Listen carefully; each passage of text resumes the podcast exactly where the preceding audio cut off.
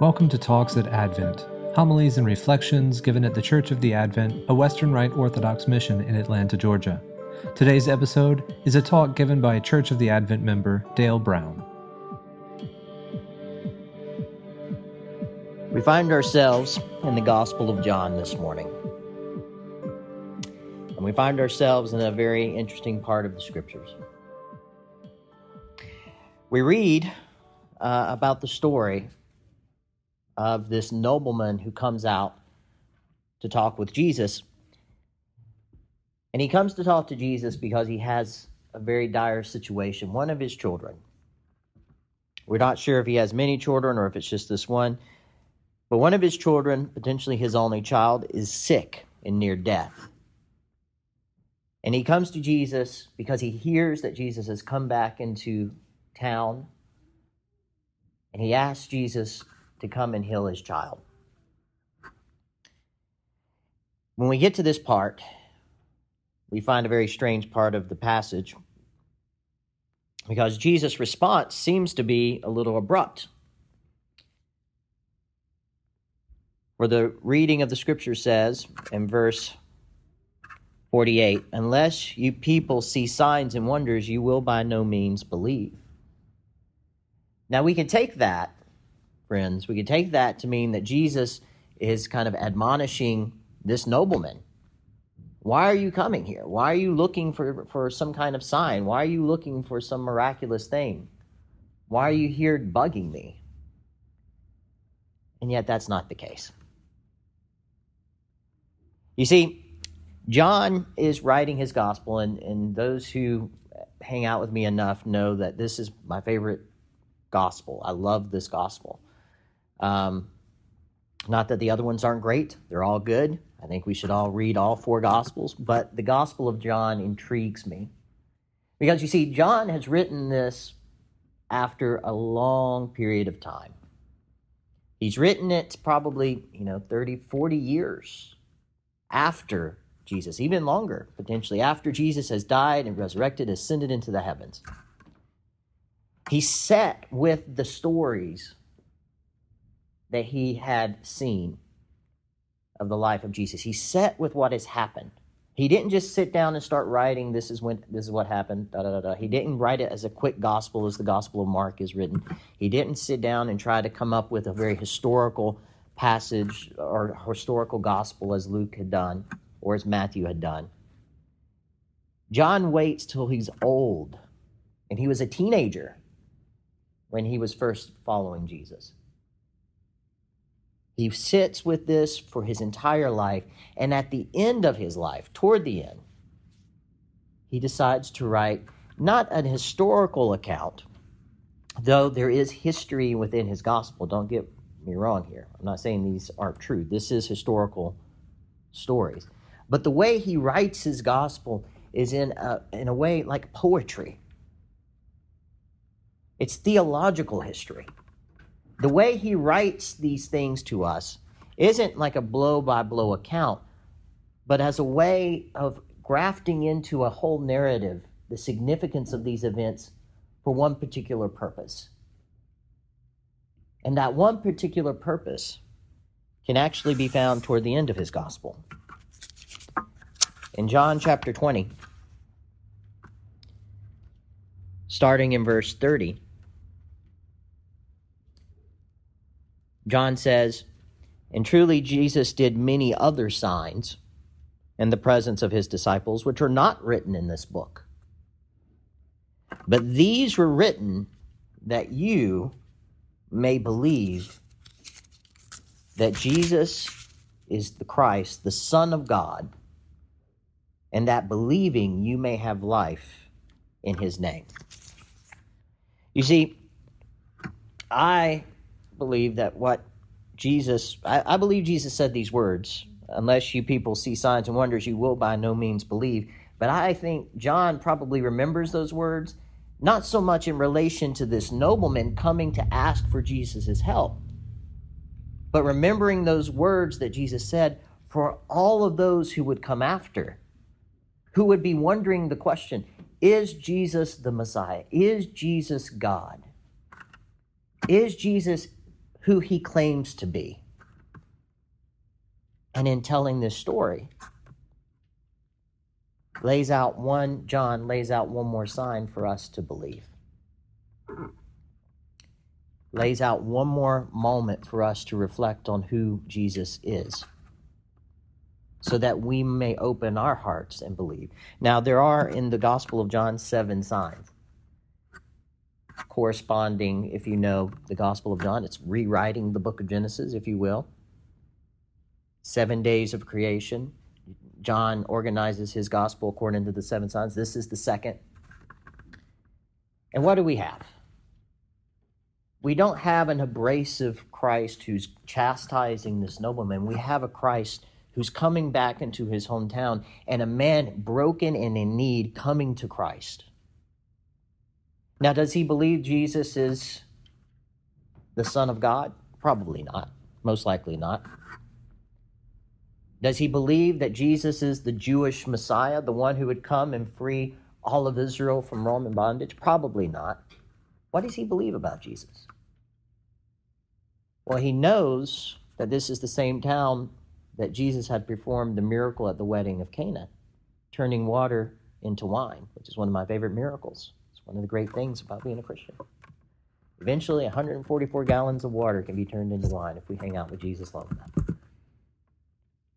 But he knows Jesus is a miracle worker. He knows that Jesus is a healer. He knows that Jesus takes care of those who come to him. And so, in a moment of desperation, he travels. He travels and he finds Jesus because he needs something dramatic to happen. He needs his son to live, he needs his child to live. And what, is, what does Jesus do? Does he send them away saying, You came looking for a bunch of miracles and I'm not going to take care of it? No. Jesus says to this nobleman, Go your way, your son lives. Now, I don't know about you guys, but if one of my children were sick in the hospital and I went to go get a healer and beg the healer to come with me to heal my child, just hearing the words probably would not have been too much comfort to me. And yet, this nobleman doesn't protest. He doesn't object to, the, to this. He doesn't simply say, please come on, come on. No, what does he do? He knows Jesus at least enough. He knows him to be a miracle worker and a healer that he believes the words that Jesus has said, that his son will be well. And he leaves. Then we continue on. Now, interestingly, I think that this nobleman may have probably believed maybe Jesus was simply saying, Your son's going to be okay, not necessarily that he was going to be healed by Jesus. But whatever the reason is for this nobleman leaving, he was encouraged. And so he sets on a journey back to his own home. And as he was going out back to his homeland, servants ran up to meet him and they say, Your son lives. Your son is okay. Your son has been healed. And the nobleman inquires, When did this happen? When did this transpire. And they say it was around the seventh hour. And that is when the nobleman knows that was the moment he had talked with Jesus. The moment Jesus had looked at him and said, Your son will live. And you know what the scriptures say about the nobleman? The nobleman moves from mere faith that Jesus is a healer or that Jesus is a wonder worker. And it says, so the father knew that it was at the same hour in which Jesus said to him, Your son lives, and he, and he himself believed, and his whole household believed. This nobleman has come to not just believe that Jesus is a good healer, a good teacher, a miracle worker, John is letting us know that this household, presumably this household remained a part of the faith, probably were known in the community from that day forward as a community who had come to believe that Jesus was the Messiah, the promised one of Israel, and also coming into the fullness of the faith after the resurrection, understanding all of these things, that Jesus Christ was indeed the Son of God who had come to save the world. This story, brothers and sisters, is for us and for the whole world. This is the heart of God, and this is the heart of Christ. That when he sees someone broken and in need, he doesn't do something big and dramatic to try to get everyone's attention. He meets this person where he's at, and he heals them, restores them, gives them back their child and then sends them on their way. You see, there was a lot of people in the ancient world who were looking for signs and wonders. And there's still a lot of people today. I mean, just, you know, me and my kids love to watch Ghost Hunters. We love to watch, um, what was that show we were watching last night? I can't remember. Uh, some about mon- hunting monsters in the woods or something. Uh, we love watching things like that. Uh, we love watching all kinds of things, and it's interesting. It's very interesting. All those things that are out there. Is Bigfoot real? Of course he is, but um, we love we love to be intrigued, and we love these things. But God is not a magician, guys. God's not into magic. He's not into flair and circumstance. He's not into bombastic things. If you want to see the workings of God, you just simply have to look at how creation works itself. Small and incremental ways, life happens all around us. In small and incremental ways, God's hand is moving all around us every single day. In all of our lives, if we simply look, God is there. In the mundane and in the simplicity of life. Here, Jesus simply gave the man a word Go, your son lives.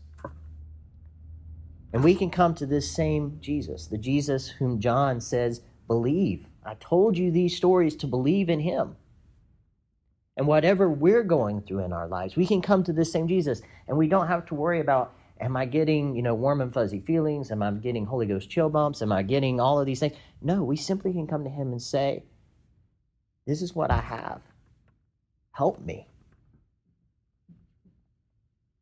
And we who do believe, we who do know on this side of the resurrection, we can have confidence that the same Jesus will meet us where we are, love us where we are, and help us where we are.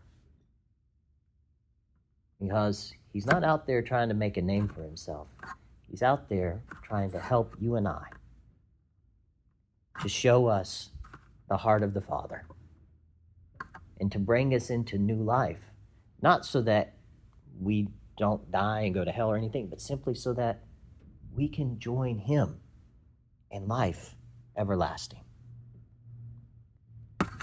May we come to know this Jesus more and more in the season of Advent as it approaches. May we prepare our hearts to see this Christ. May we begin to journey with this Father looking at hope and finding Him face to face in the person of Jesus. To the glory of God the Father, and of the Son, and of the Holy Spirit. Amen. Talks at Advent. Homilies and reflections given at the Church of the Advent, a Western Rite Orthodox mission in Atlanta, Georgia.